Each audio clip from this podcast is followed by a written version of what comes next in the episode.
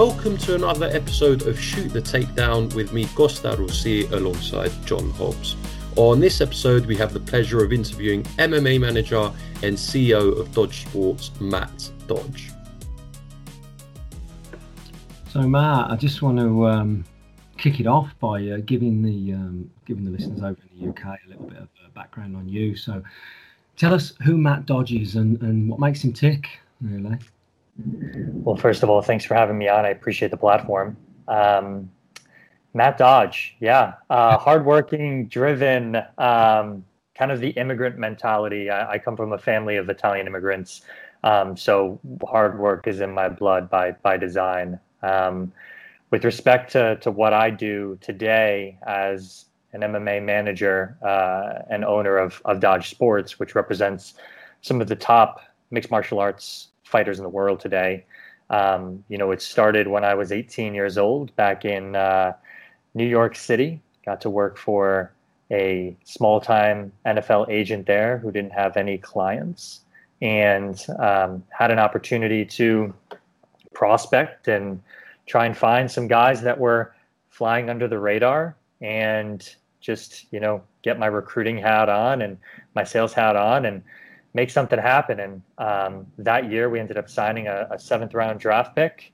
And from there, kind of catapulted me into this crazy wild, wild west of sports agency where I jumped from a couple different agencies in the NFL to eventually landing uh, in the MMA world at a few agencies. And now today, uh, owning and operating Dodge Sports, which uh, has been the case now for the last three years.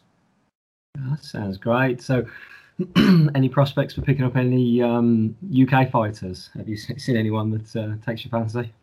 You know, it's funny you ask because we are uh, one of the agents that works at, at Dodge Sports, Michael. Um, he is he bugs me often about UK talent, um, Cage Wars talent, yeah. and we haven't had much of a foothold out there in past years, mainly because we focus on kind of the North American market for the most part. Um, but as the agency is growing, we're getting more uh, resources on our side. We are looking into that. So we have a an entire data, and over the last couple weeks, we've spent a little bit of time. So next time we talk, I'll probably have a few more it's, it's a good excuse to get over to the UK for your uh, for your honeymoon, isn't it? And uh, it sure is. Yeah, it sure it sure is. And um, just leading on from that, so from your standpoint, what how does working with a variety of MMA organizations across the world differ? I know you're focused on the North American market, but um, obviously we've got you know the UFC is the biggest brand out there uh, in terms of mixed martial arts. How do they compare to some of the smaller organizations? Does it make things harder for you to do, easier? Um, how how would you compare the variety out there? Well, there is a lot of variety. The pandemic kind of uh, put a halt to a lot of the growing regional-based organizations, especially here in in, in the United States. Um, but for those who were able to, you know, uh, strap on their seatbelt and and and just deal with it and get through it, they're coming out on the other side bigger and stronger than ever. I'll say that the the regional shows in the United States and even across the world, before you get into any of the big players like the UFC, Bellator, PFL, some of these others that are that are starting to cement their place as the number two, number three, number four organizations in the world the organizations like you know the regional ones they are so vital to all of the development of our clients. Without them our clients wouldn't be ready to take that step into the UFC um, or even some of the bigger organizations. So it's really important from a, a management standpoint to develop those relationships um, to, to to make sure that you know you're putting your that, that valuable cage time to get themselves ready for those big opportunities. Now, you know, no, as of right now, no one has really been able to compete with the UFC and their marketing and what they do. Of course, Bellator and PFL are starting to take a little piece of that, but um, you know, they're still nowhere to be close to to where the UFC is. So it's important for me to kind of educate a lot of our fighters that there are other opportunities out there outside of the UFC where you can gain a lot of great experience and truthfully make a pretty darn good living at what you're doing and do what you love as you start to buy time and, and hope for that that big opportunity with the UFC. But it's nice to see a lot of these other shows internationally too, really starting to make some moves and and and cut into uh, cut into that really large market share. And I think that's also quite an important part of it, is it not? I think um, some fighters, you know, they might be so focused on getting to the UFC, get getting to Bellator. From your standpoint, is it important to sort of educate and communicate with your clients about timing, maybe not rushing into that too quickly, biding your time? I know there's been a few um, athletes over here uh, Paddy, who's recently joined the UFC, actually was an example where he was offered opportunities earlier in his career to join the UFC, and he said he's not ready. So he took, he carried on um, sharpening his skill set outside of that, and he's just recently signed with the UFC. Is that also an important part of what you do, making sure they're ready and not jumping at the opportunity too early? it's probably one of the most important conversations I need to have as a manager. And um, you live and learn, but those conversations actually are best to happen really early in someone's professional career, even when they're amateurs, to just set them up for success far too many times, uh, and you're going to see it every single weekend in the UFC, by the way. Um, hmm. far too many times, fighters will take the opportunity that is presented in front of them because they think that that is their lottery ticket, right? They think that that is their opportunity to jump. And I wish more fighters had the mentality that Paddy has um, because you're in this for the long haul. You're you're at least you should be. You should be in this to to to build a career, a long-lasting career where you're able to set yourself up financially and your family financially for really the rest of your life. And if you do things correctly, you trust the process, you're on a good path forward to do that. But if you take a shortcut, just like anything in life, you take a shortcut, you're you're you're bound to get nipped in the butt. And oftentimes you're seeing fighters who take opportunities on two, three days, sometimes even 12 hour notice, right? They get in there, they lose a fight in the first round, and now they're 0 and 1 in the UFC. And truth be told, it's so competitive now. You go 0 and 2 in the UFC to start your career it's pretty much a pink slip for you to get cut and move to a next another organization. And then you're back to where you were from a regional standpoint. You got to go back to regional fights. You've got to fight two or three more times just to prove that you deserve to be at that same level again. So we try to instill patience um, trusting of the process and just controlling what you can control because that is really all you can do. You have to put yourself in positions to be successful but trust the process and don't rush it if you want a long if you want long term growth and, and prosperity in the sport. Seems like great advice to me. yeah, I mean, I can think of a, a, a, few fighters who come into the UK with uh, the UK, sorry, UFC with um, you know, with a bit of um, bit of momentum behind them. I remember uh, Sage Northcutt when he came in, and everyone was talking about what a big deal he was, and he had some wins, and then he had a couple of notable losses, didn't he? And it kind of it kind of changed people's sort of perspective a little bit. And um, I think one of the things that was commented then by a number of guys was that there's no easy fights at that level. And if you haven't built up your, your, your sort of portfolio by the time you enter, it can be a pretty harsh lesson, can't it? And um, it can derail your, your momentum pretty quickly. Without a doubt, this sport is what 95% mental, right? Uh, somewhere between 90 to 95% mental, and you want to be putting yourself in positions that more often than not you'll be successful right? And if you mm-hmm. don't have um, you know the experience of slowly building taking the step up when it's necessary right?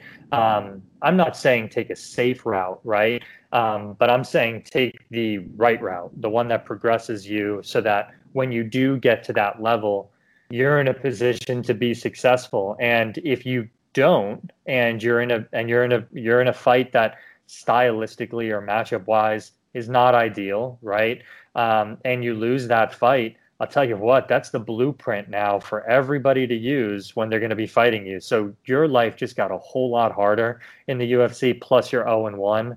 You know, a lot of this is is is mental, right? And taking an L um, or a loss when you know, previously everybody's been telling you you're the greatest thing ever and you've been winning, it, it, sometimes it, it mentally defeats people. And I think in Sage's case, you know, the type of the, the types of losses that he had, who he lost to, it's not that he's not skilled. I think it just wasn't the right time for him. And he ended up taking a couple steps backward and, you know, it affected his career.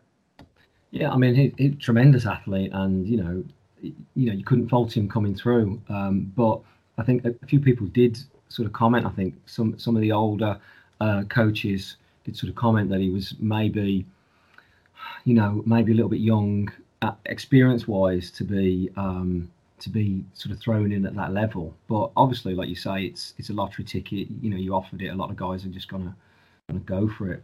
Um, it's interesting when you look at some of the other guys.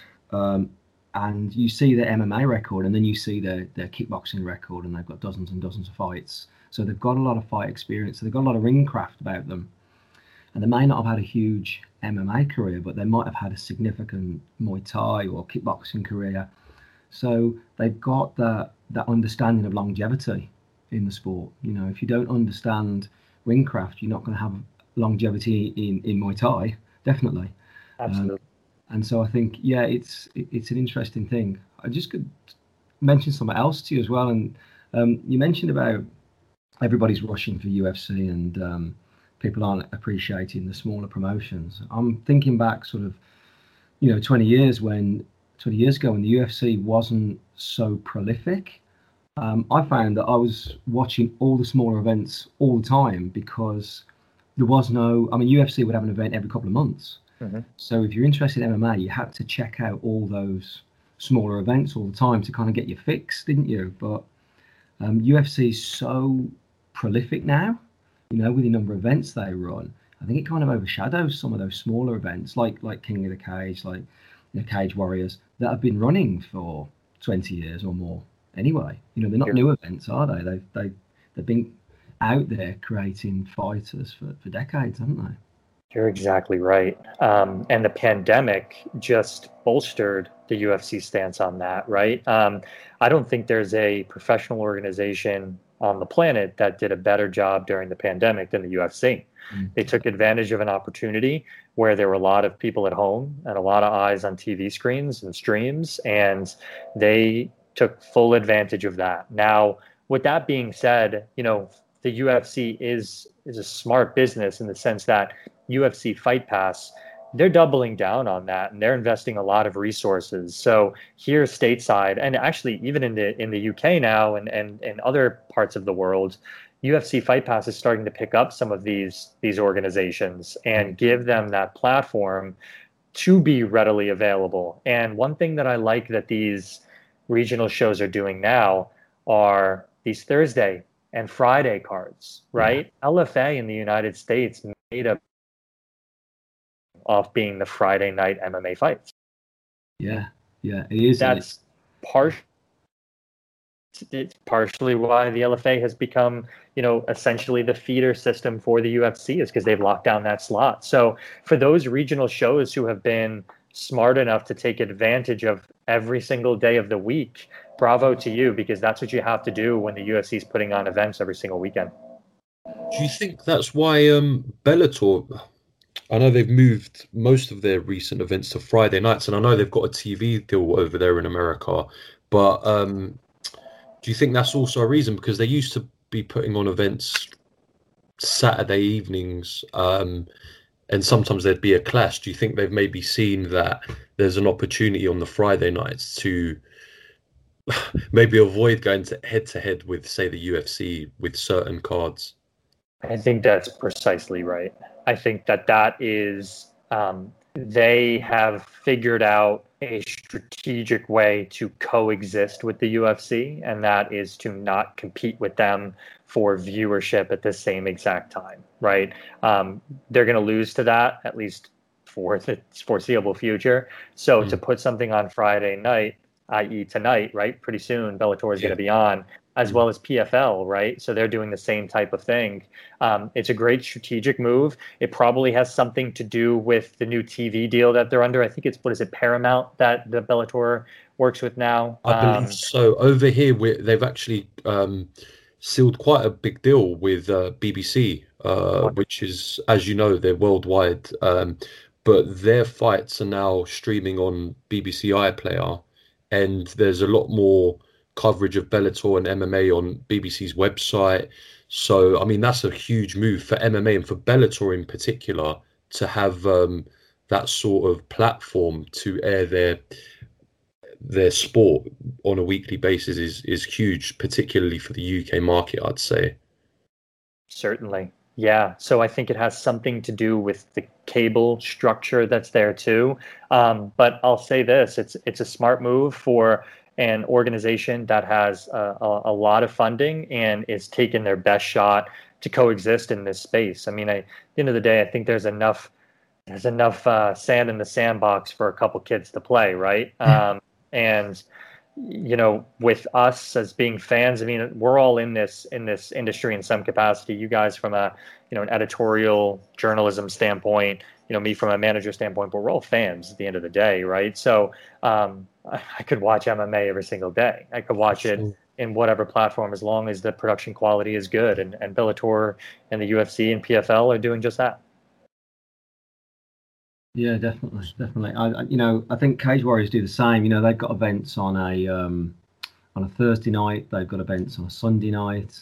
You know, they do do some Saturdays, but you know, I, I think because they're an organisation that feeds in with the UFC, um, I also know, obviously, in the UK, they're running events in UK time, and so they're not directly competing, obviously, with the US times on a Saturday night. So you can watch, uh, you know, a Cage Warriors event, have maybe an hour or two, and then you're straight into a UFC event live if you want to stay up that late because of the time difference. So I suppose it's a little easier for some of the UK organisations, but because you know, Cage Warriors are on the Fight Pass platform, and you know they talk about feeding into the UFC, and there's probably some synergy between those two companies directly. Um, you can see that they are, you know, they're they're in a sense, you know, the uh, Cage Warriors are feeding off the success of, of the UFC and not trying to compete with them.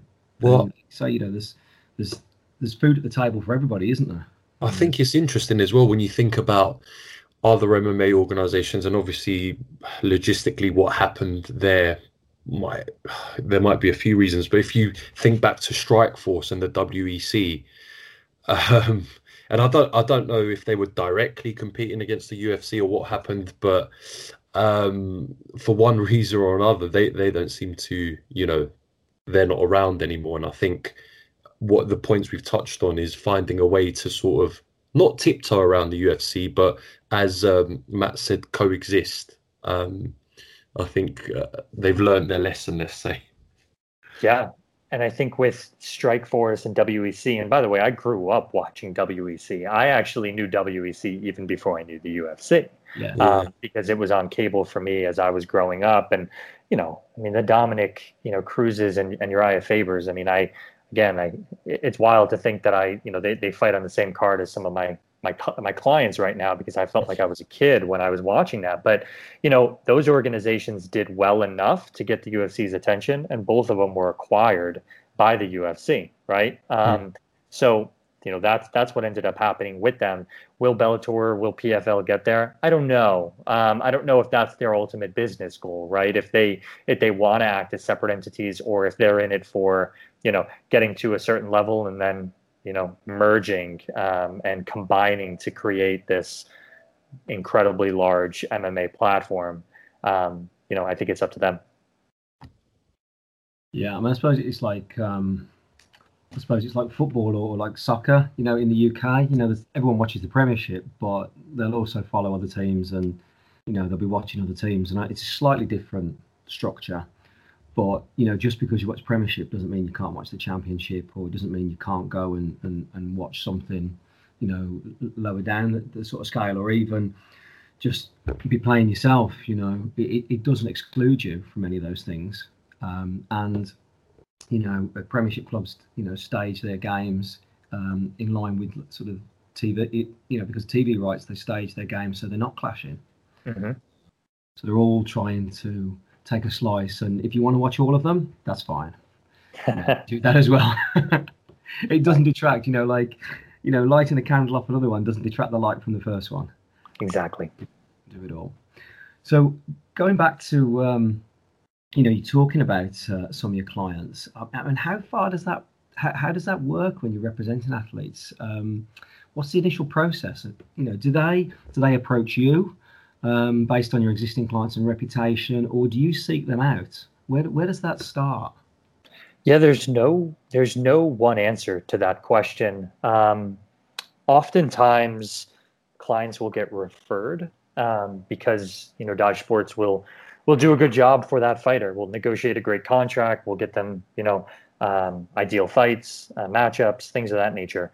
Um, so oftentimes referrals will happen, um, but we also spend a tremendous amount of time every single week, my entire team, where we analyze fight footage of prospects. And we even go back as far as, you know, one fight amateurs to see if we can find, you know, the next the next superstar um, that's in there because we all have great fight IQ as it relates to watching fighters and seeing what they do well, what they don't do well, what is um, fixable, what is a bad habit, what is not fixable, right? So we can tell pretty quickly after watching even just a couple minutes of fight footage where somebody stands. And truth be told, that's one of my favorite parts of the job because I love MMA so much. Um, is I I love analyzing new talent and and then reaching out and you know letting them know what separates us and and and and why they should bring on a management in the first place, but then also why they should bring on Dodge Sports versus, you know, all of the other management companies that are out there today. Um, it's it's it's really a hybrid, but uh, we take a lot of pride in in finding those, uh, you know, those uh, those unfound gems that are out there um, in in terms of you know their fighting style and just haven't been haven't been uh, shined up yet and, and shown to the world. Oh, great, yeah. So, so off that, is there anyone out there that you'd really love to work with, or, or conversely, uh, not want to work with, uh, and why? um, so, so for us, loyalty is key, um, and we attract a a certain level of human being, right? So, the number one criteria when we when we recruit uh, or sign men or women is we need to we need to connect on that human level. We need to have the same um, you know this the same values right? We we need to make sure that they're good human beings first. The talent is second. So if somebody is phony or if somebody is you know just doing it for the show or for the instagram picture or for truth be truth be told the money right? And not necessarily the journey and the process and what you know and and, and just and, and achieving the highest levels of this sport we won't work with them so you know I, I, can't name anybody off the top of my head but i'm sure we all know some of those people that are in you know the ufc or bellator that don't stand for those types of things mm-hmm. and oftentimes you'll see they'll be switching managers left and right um, because they're looking for the next best thing um, versus just you know settling and trusting the process on something. So we want to work with those people who will trust that process, will be good human beings, because at the end of the day, we can't be uh, the one who goes in the cage, right? And that person who we represent is a direct representation of our agency and Dodge Sports and me personally.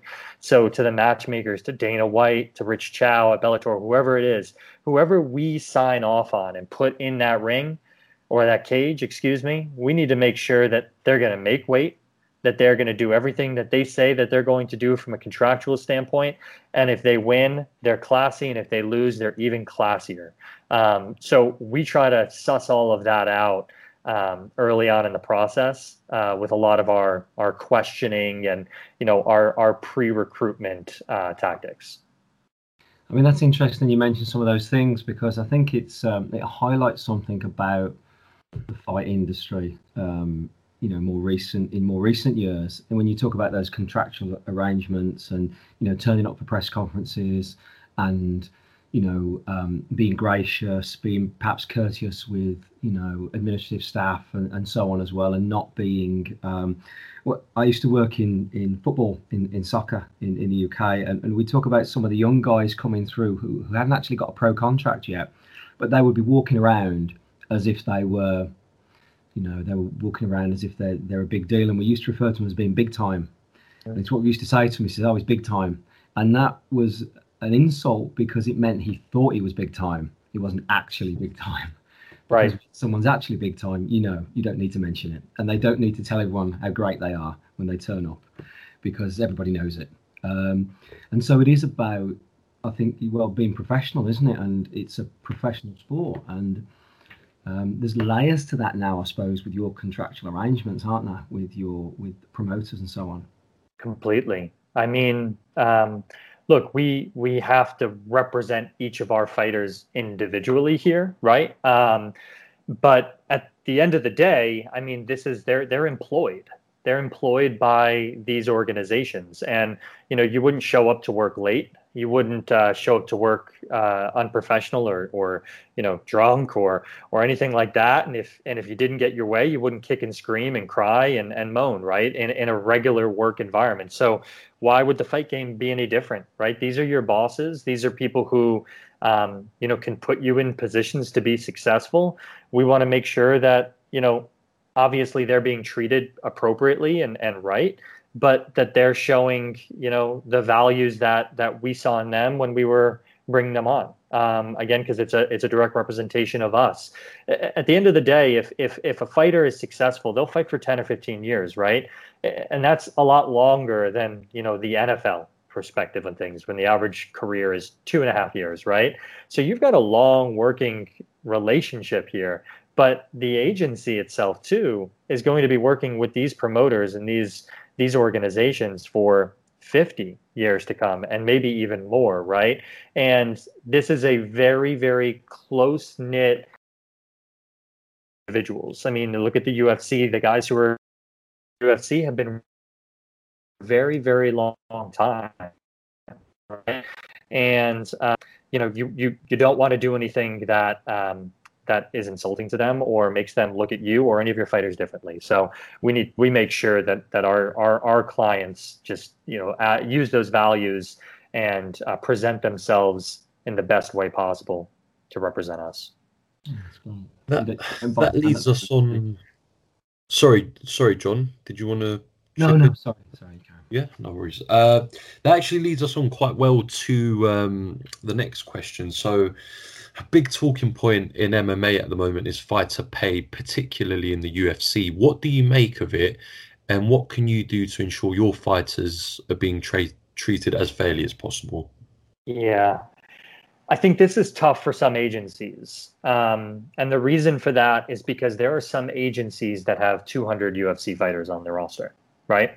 Mm. So they take a a qu- quantity over quality approach right?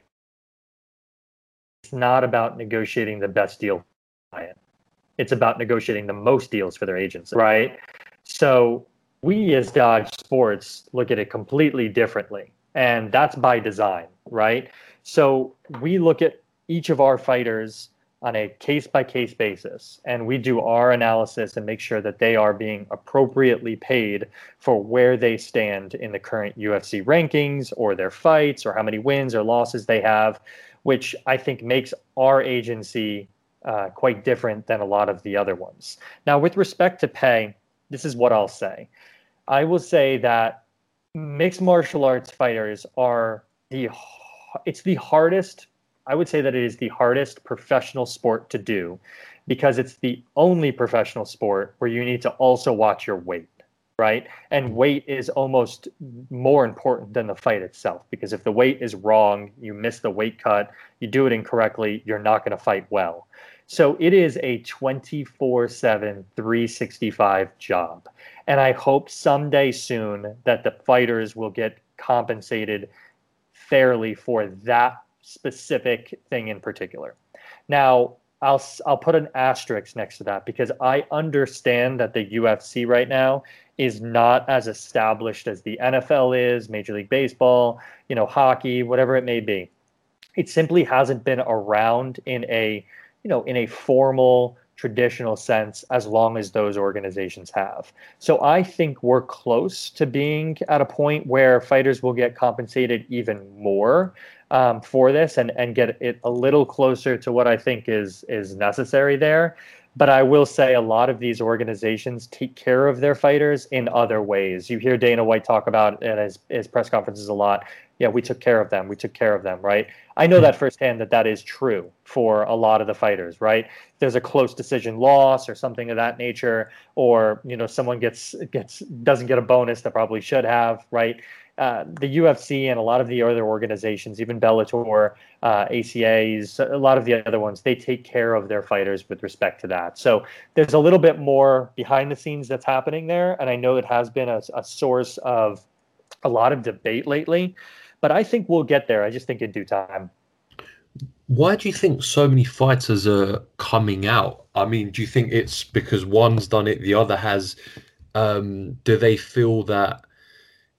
Comparatively how much the UFC are making to how much the athletes are being paid, there's a massive disparity uh, between that because it's not necessarily the guys at the bottom or at the middle. You you, know your John Joneses, your your people at the top of the food chain uh, per se are the ones coming out and do you think that's just a combination of things of them looking at other sports and looking at what the UFC are making and what's your take on that in terms of uh, sure. say your jon joneses and your, your people at the top having yeah, issue my, with that?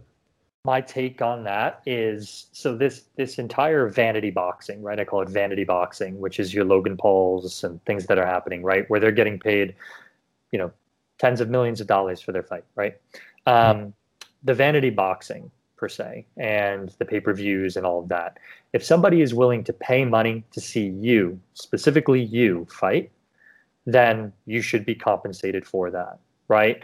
Um, with respect to the UFC, I think a lot of these guys who are coming out might think that they are worth more than they are um, because of the simple stance of is somebody, how can you equate? Is somebody going to be paying that pay per view to watch you?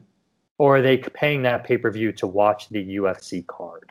Right? How many people bought the Logan Paul pay per view fight to watch the undercard? Nobody, right? I, mean, I, I, don't know anyone on the undercard. Exactly. I think it was Lamar Odom, and right. It's like it's it's a bunch of other celebrities, but no one's really buying it for that, right?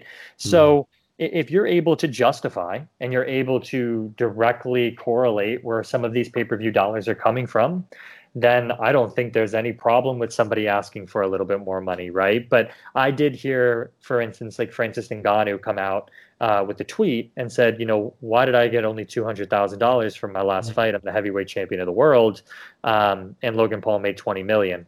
The the simple answer to that question is Logan Paul has millions of people that want to see him, um, where Francis Ngannou might have a couple hundred thousand right? Yeah. Um, so I, I I would draw it I would draw it to that specifically, and I think a lot of these high up guys are saying that because they're fighters, they're real fighters, right? They're putting it they're putting their bodies, their minds, everything on the line, and they want to be compensated the same as they see somebody on uh, on the other side in boxing in vanity boxing getting paid. It's just it, unfortunately you're comparing apples and oranges. It's interesting that you touched on that because we've got a few questions later on um, about this vanity boxing, as you call it, but um, I'll save those for a little bit later. Yeah, I just want to um, come back onto uh, the, the, money question for a moment. But I, I, yeah, I will agree with you. You're comparing different things. You're comparing sport with entertainment, and there is a Venn diagram where it crosses over in the middle. But um, yeah, there's a big difference between what people pay for and, and how you can justify that that market. It doesn't make it credible; just means that people buy it. You know, so um, yeah, so one of the things about fighters that's kind of happened in the past, and it's not just in MMA, it's across the board with combat sports, is it's been suggested that they don't historically they don't tend to handle their financial uh, situation well on a whole. Um, so, are there any steps in place to educate or advise or support up and coming athletes to invest in their future? Are you Absolutely. active in any of that? Absolutely, yeah. That's a that is a very important service that we offer. Um, we've partnered with a lot of great financial institutions at Dodge Sports that are actually unrelated to us. We don't manage the fighters' money. I think what happens oftentimes is when people get in trouble, it's because they have one party doing everything for them, and if that party is, you know, not on the straight and narrow, that's when you can get into some trouble. Uh, you know, look at the Don Kings of the world and why Mike Tyson has to do what he has to do today to earn a living because, you know, he was surrounded by people that didn't have his best interest and had their own best interest, and there was too much control on some of these uh, these managers' part. So, with respect to us, we separate church and state. We think we love specialization. We are not the experts in everything that is going to make you successful as a as a client. We are experts in contract negotiations, in marketing deals, and you know from a fight booking standpoint. But we're going to align you with the right people to help from a financial planning standpoint. And you know those individuals then that's their core competency. They talk to the fighters. They get risk you know tolerance levels whatever they want to invest in. They talk about strategies. And oftentimes those things are actually outside of our conversations right? But we still offer it and we connect to those individuals that we feel are trustworthy and we want to represent us and our brand even though we're not the ones doing it. So it's a huge part of um, you know the services that we offer. And it is something that I wish more fighters ask their managers about um, because you want to be setting yourself up for the future. And if you do things right, you really can. You, you really can. Yeah, I mean, going on from that, you know, you, talk a lot of sense there. If, if you were giving like a mentoring seminar to young fighters or guys coming through, what would be your, your pearls of wisdom or your your three takeaway points you give fighters entering the fight game? It's a great question. Um, number one, do your research. So, uh, what I mean about that is do your due diligence. Ask fighters who are represented by some of these management groups how they think things are going. What have they done for you? What's the best thing and what's the worst thing, right? Ask these fighters that because I'll, I promise you that is going to be the way that you're going to learn the most about the manager that you choose is through its, through their clients. And ask a few of them. Get a large group a large sample size of people. They're willing to share the good and they're damn sure willing to share the bad right? Because when you get fooled you don't want others to get fooled by things as well right? So i would say number one do your due diligence do your research Number two, trust your gut. I think if you're a, if you're a, a you know if you're if you're feeling some type of way about someone and something feels too good to be true, it probably is, right? Um, so trust your gut on those types of things. Use your mind versus right, like use your mind versus your heart or what people are telling you to do. Like think long and hard about this decision. Um, and then lastly, be patient because this game is not going to come to you right away. And there are going to be times where you suffer defeat, and there are going to be difficult times, and you're not on this straight and narrow path upward, right? There's sometimes, you know, plateaus that you have to deal with. But if you have the right people around you, people who have your best interest at heart and love you and, you know, want to see the best for you, even outside of your professional career and your ability to throw punches and throw kicks and get takedowns and you know all of that then you're going to be just fine. And you're going to get through it. And process might take a little bit longer but you're going to get to where you need to be if you trust the process. So i think those would be the three that i would say. That's great. I think there's uh, some definite pearls of wisdom. Some people could take on board there Great stuff. Um, and it's something we touched on earlier. You referred to it as vanity boxing. Uh, so it's something that seems to be very common now. We've got uh, Askren that fought Jake Paul. Woodley has now decided to follow suit. He probably saw the paycheck and thought, uh, bingo. Now, do you think this is beneficial or detrimental to the sport of MMA and why? I don't think it's beneficial or detrimental. Um, I think, like I said earlier, I think it's apples and oranges. At the end of the day, we're talking about two different sports, right? Um, you're going to have your boxing fans that love boxing and hate MMA. And you're going to have your MMA fans that love MMA and hate boxing. There actually really isn't a lot of crossover, believe it or not. I'm actually one of them that's not a crossover. Uh, and most people that I know, you really like one or the other because they conflict a little bit with, with what they do um, and the scoring and how things are. So it's hard to like both of them. So I actually don't think vanity boxing hurts uh, MMA or benefits MMA. I think vanity boxing is killing regular boxing. I think nobody is going to watch Errol Spence Jr. fight anymore. And Errol Spence Jr. is probably not going to get the kind of money he once could have because there's all this interest in vanity boxing now. So think of any celebrity on the planet who's ever done anything. You throw them in a ring, you put gloves on them, right? You let them train a little bit so they don't look like a fish out of water. And you get in there and you get your kicks out of it, right? It's entertainment, as you said, which I have no problem with. You know, if you you're paying money for a Netflix subscription because you want to be entertained, it's okay to pay money for a pay-per-view boxing because you want to be entertained, right? So I have no problem with it. I actually just think it's I think it's killing regular boxing. It's funny. It's just when you're talking about this whole van, it just made me think of Celebrity Deathmatch. When you're oh, totally. thinking of this is nothing new.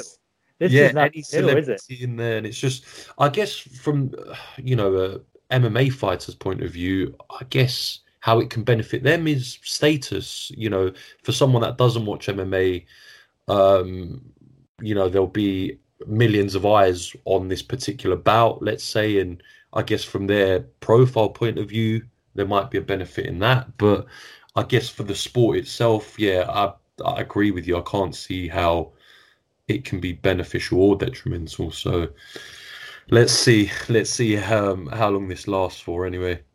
yeah, I mean, it, it, takes me back to uh, I think Muhammad Ali fought is it Antonio Inoki? Um, was that back in the 70s uh-huh. which was like wrestler versus boxer, and that was um, that was a spectacle, but probably for all the wrong reasons, really. You know, and Ali got got kicked a lot and ended up in hospital afterwards, but kind of didn't know what was going on. So th- those things aren't aren't new, I suppose. Putting two different um, two different fighters together, I suppose the celebrity thing, it's um, I suppose it is indicative of uh, the sort of media culture at the moment, isn't it? I wonder how long it'll last. Yeah, I think it'll last as long as people are on YouTube and care about these types of things, right? Social media has absolutely exploded over the last 10 years.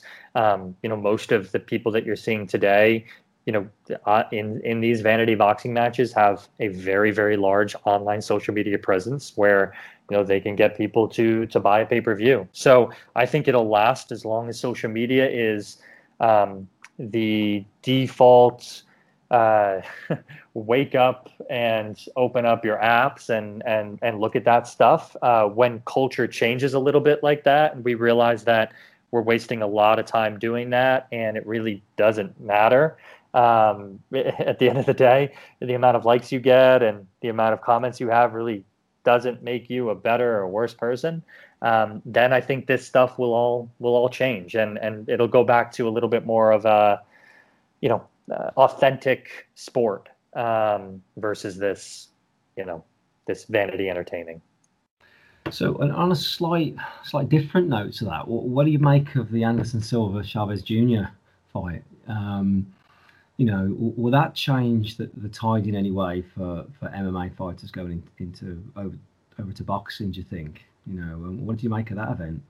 I think it absolutely. I mean, I think many of these fighters now will will take their opportunity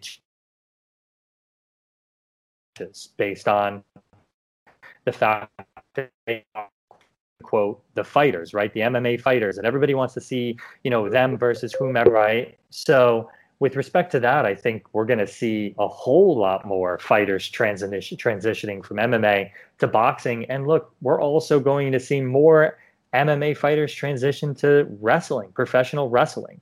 I'm hearing reports that Daniel Cormier is going to go over to the WWE, right? And do those types of things. There's just a lot of opportunity for them. And now that the path has been paved in both of those sports, I just think it's going to happen more and more. Yeah. I mean, we had, well, what, what do we have? Uh, Ken Shamrock back in the day. Um, you know, transitioning between professional wrestling and MMA in Japan and, and the US, and then obviously most famously Brock Lesnar. Um, but yeah, I think there's um, I, I, you could see the attraction, can't you, to transfer over to professional wrestling certainly. Um, so going going back ten years or so, James Toney famously um, transferred over to MMA uh, to fight Randy Couture. That was um, that was a sort of um, a, a, very short-lived foray, wasn't it, into that? Do you think we'll see those sort of single style fighters like boxers moving over into MMA? I mean, we, we talked about the, the, the migration to some degree, the opposite direction. Do you think that that trend goes both ways, or do you think it's it's an uphill struggle um, for some of those single style fighters to move over? The trend goes both ways. Claressa Shields is a good example of that with the PFL right now. It was nice to see her get her win, uh, I think a week ago. Um, from boxing over and transitioning to MMA. Look, one of the things that we look for when we're recruiting is we look for a strong core competency in one style, right? So that could be your Division One wrestler with, you know, that was an All American uh, the University of Arkansas, right? Um, and so that means you have that core competency when things get tough to bring it to the ground. We also will look at guys who have had boxing experience. It doesn't even have to be all that successful boxing experience, but just understanding, you know, body positioning and the way to strike and whatnot. I have a great story as it relates to that. So Andre Ewell is one of the clients that that that we represent, and he is a bantamweight in the UFC right now. He's going to be fighting at the end of July. Uh, Julio Arce. Ewell is a very but Andre Ewell, boxer, he fought some of the best boxers early on in his career and lost very close decisions to them. Guys that are now 22 and 2, 28 and 0, right? Guys that have, are very, very, very good, right? But if you look at his his record from a boxing standpoint, you would think he has no business fighting yet he transitioned perfectly into it because he had the right mental state. He was an amazing boxer. He just had to fight some of the best guys that there were. So he has that core competency now that he transitions in, and he's the best boxer in the bantamweight division right now. Right. So I definitely think that we're going to see more and more of that transition. And it doesn't even need to be at the highest levels. I think you're going to see guys who, you know, maybe even just have amateur experience there or some level of professional experience transitioning over. Great. Great. And touching on another point we uh, addressed earlier in the show, talking a little bit about the pandemic, and obviously it was been very tough for pretty much most businesses, in particular professional sport. How badly did the pandemic impact your work, and how did you change and adapt during that period? Yeah, it's a it's a great question. So fortunately, MMA and some of the organizations just kind of rode that that tide and, and figured it out. Um, what we were able to do was kind of shift focus a little bit more towards the social media angle for our fighters and secure some endorsements and marketing deals because we knew that during the pandemic a lot of eyes were on you know the TV screen and the, the computer screen and the, the, phone, right? So there was a lot of opportunity for uh, companies like supplement companies, clothing companies, um, you know CBD companies to just get unreal exposure through some of our fighters. And we worked out some great marketing deals so that our fighters could be compensated while they weren't fighting. Now, on the flip side, the worst part of the pandemic for us was the travel restrictions we represent a lot of US based fighters. However, we also represent a lot of Canadians. And um, the Canadians that we represented um, didn't have the ability to move freely between the borders of Canada and the United States, which of course was an issue uh, because we couldn't have them fight right? Um, or we had to work out a plan where you know they would quarantine for 14 days after they got back and have to pay thousands of dollars in a hotel for the quarantine. So we figured out a way to keep the, the the the progress of these careers going by being a little bit more flexible and a little bit more nimble and creative with sponsorships and then also just you know taking a little bit of it on the chin as it relates to some of the the fees that were associated with traveling. Um, so we we we just we dug deep and and we figured it out and now we're on the end of it and we're on the other side looking back. And you know for most of our fighters they were able to stay active in the pandemic and were pretty darn successful with their fights. It's great to hear, and I'd imagine it's probably one of the most challenging times of your work, um, tr- adapting, as you say, and thriving through that. Talking more day to day, what what what would you highlight as being the most challenging things about what you do? Um, let's say pandemic aside, obviously that would have been a big, big, big challenge for you. So, you know, we can only control what we can control, right? And um, with respect to these big organizations, call it UFC, Bellator, PFL, um, there's only so many spots in those fights. There's only so many opportunities, right? So, one of the most challenging things with respect to my job is to, you know, constantly be on these matchmakers' minds so that when an opportunity does come up, they're strongly considering our fighters. And what that means is that we have to constantly be scouring the internet and you know stalking in a sense uh, fighters who are fighting on cards to see if they're getting hurt to see if they're injured to see if they're sick to see if they're having travel issues visa issues so that we can be right up uh, as one of the first options that's being considered for a lot of these replacement fights right? Um, so that's one of the most difficult things, mainly because it's beyond your control for the most part, right? And you're having to work a lot harder and a lot smarter for less opportunities that are out there. So it doesn't just happen where um, a fighter in the UFC gets injured and the matchmaker's on the phone to you straight away. He's like, Matt, we've got an opportunity. So you, you, there's a lot of um, you need to be on the front foot with a lot of this, is what you're saying. Without a doubt, because think about it this way. Let's say that you're the management group of John Smith and John Smith gets hurt, right? And he's going to be fighting in 2 weeks and for the UFC.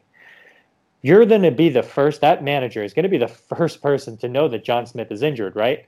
So mm. he's probably going to say, "Hey UFC, John Smith's injured, but good news is I got Steve Carroll and Steve Carroll is even better, and he's 13 and one, and he's ready to go, and his weight's on point.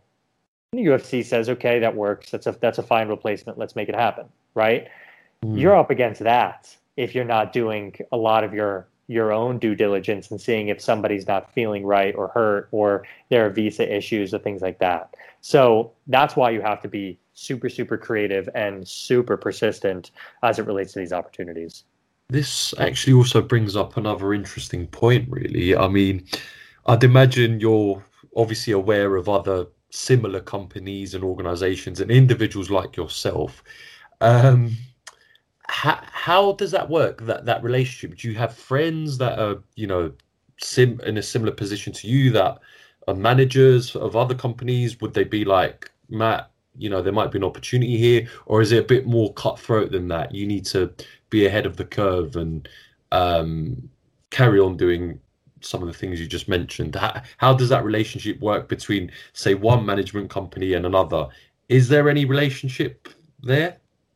So, I'll speak for from my own experience. I, I have mm. a couple friends um, who we do these types of things, right? We communicate, hey, there might be an opportunity. Do you have anybody? We don't have anyone, right? Yeah. Um, so that that does happen. Um, but I will say this, I'll just call a spade a spade. This industry is very, very cutthroat, which I think, you know, further, you know, amplifies my earlier point about us bringing on fighters that, you know, are loyal and, you know, stand for the same values that we stand for because there's a lot of there's a lot of sharks in the water. I'll say that. Um, that are just looking for a payday, that are just looking to give an opportunity to somebody that doesn't have their best interest at, at heart. So, you know, you're going to see just like any major sport, like this is no the, the UFC and MMA managers. It's no different in that sense. There are good managers, there are not so good managers, and then there are really really bad ones. Um, you just gotta kind of navigate navigate your way through all of it, and uh, and make sure you still you know you come out of it um, you know still valuing the same things that you you valued when you went into it. Right. That's great. You, you, talk a lot about, about values, and, and I noticed that you um, you've been involved with some uh, philanthropic projects. What what sort of things are you working on, and what what drives that that aspect of, of what you do? Yeah, right now, I mean, we are doing anything we can to give back to, you know, the community of sports. Um, I personally have a very close relationship to Special Olympics. Um, I, you know, when I grew up, uh, one of my best friends uh, had autism, and um, was the, the, the thing that he loved the most was going to sports, watching it, uh, being a part of it. Right. So we're doing a lot uh, of of kind of charitable work with those individuals. We're actually starting to get involved with a great organization down here um, in South Florida that uh, helps uh, children with autism and teens with autism, men and women, uh, helps them with boxing and being more active. Um, so you know, we're we're we're that that's a that's a thing that's really near and dear to to our heart, and we just want to give back in, in any sense we can. And we've got a couple fighters on the roster, Andre Ewell in particular, who does a lot for the homeless in the state of California. Uh, believe it or not, Andre was about to be homeless before he got the UFC call. It's an absolutely amazing story. I mean, he was about to get evicted from his home uh, three days before we got him signed to the UFC. He was able to use that contract to get an extension from the bank and be able to stay. And, you know, he knows how close he was to that, which is why he wants to give back. So we've got some great fighters who are, you know, working with some great causes that, that means something to them. Yeah, that, that's tremendous to hear. Always, isn't it? You know, it's um, to have that integrity at all levels. It's um, it's a good foundation to build on, isn't it, with somebody? Yeah, absolutely. Great to hear. And you touched on some of um, your f- future plans. There is anything else um, that we can look out for from Dodge Sports coming, um, you know, going forward, or is it just more of the same? Yeah, no, we, we hey, if you don't change, you die, right? Um, so you need to you need to always be thinking about the next big thing. Um, for us, it's about becoming more than just an agency. It's about helping and taking care of and putting our fighters and our clients in positions to be successful in life beyond just MMA. So, you know, a lot of that comes from the financial planning, which we're starting to do a lot of now. Um, a lot of that also comes with just the networks that we have um, to bring them here to the United States, to you know introduce them to opportunities that they can start to utilize outside of fighting. Um, you know, we're also starting to get uh, a little bit more uh, invested in some other sports that Dodge Sports will start to uh, to to have some clients in. I think there's a lot of as we start to talk about boxing and MMA and wrestling and the synergies between all of them. We've been thinking about the same thing and started to think about some other could be even in movies and entertainment and things of that nature. So out for for those types of things that will all uh, over the I'd say 12 months. So, where can everyone find out more about Matt Dodge and Dodge Sports when they're interested? Sure. We're mostly on Instagram. So, it would be Dodge underscore sports. Uh, that way, you can stay in touch with us uh, as an agency, me personally, and also just keep tabs on all of the great fighters that um, are going to be fighting here in the next couple months. One thing I will say for any of the listeners that you all have on this podcast uh, they can also reach out to me if anyone has any questions about the MMA management game, uh, any questions about Dodge Sports, or just any questions in general and want some feedback. I am more than happy to share with any of the listeners on this podcast. And hopefully, we'll see you uh, building your UK clientele as well. Um, I'm excited. Michael would love it. yeah, well, as well, ne- next time you're in the UK, you should give us a shout and we'll catch up. And, I'd uh, love it. Yeah. That would be great, Matt. Thanks a lot for your time, and we'll um, we'll be in touch soon. Thank you both. I appreciate it. Take Thanks care. Lot, Thanks. Gentlemen. Take, Take care. care. Cheers. Cheers. Bye.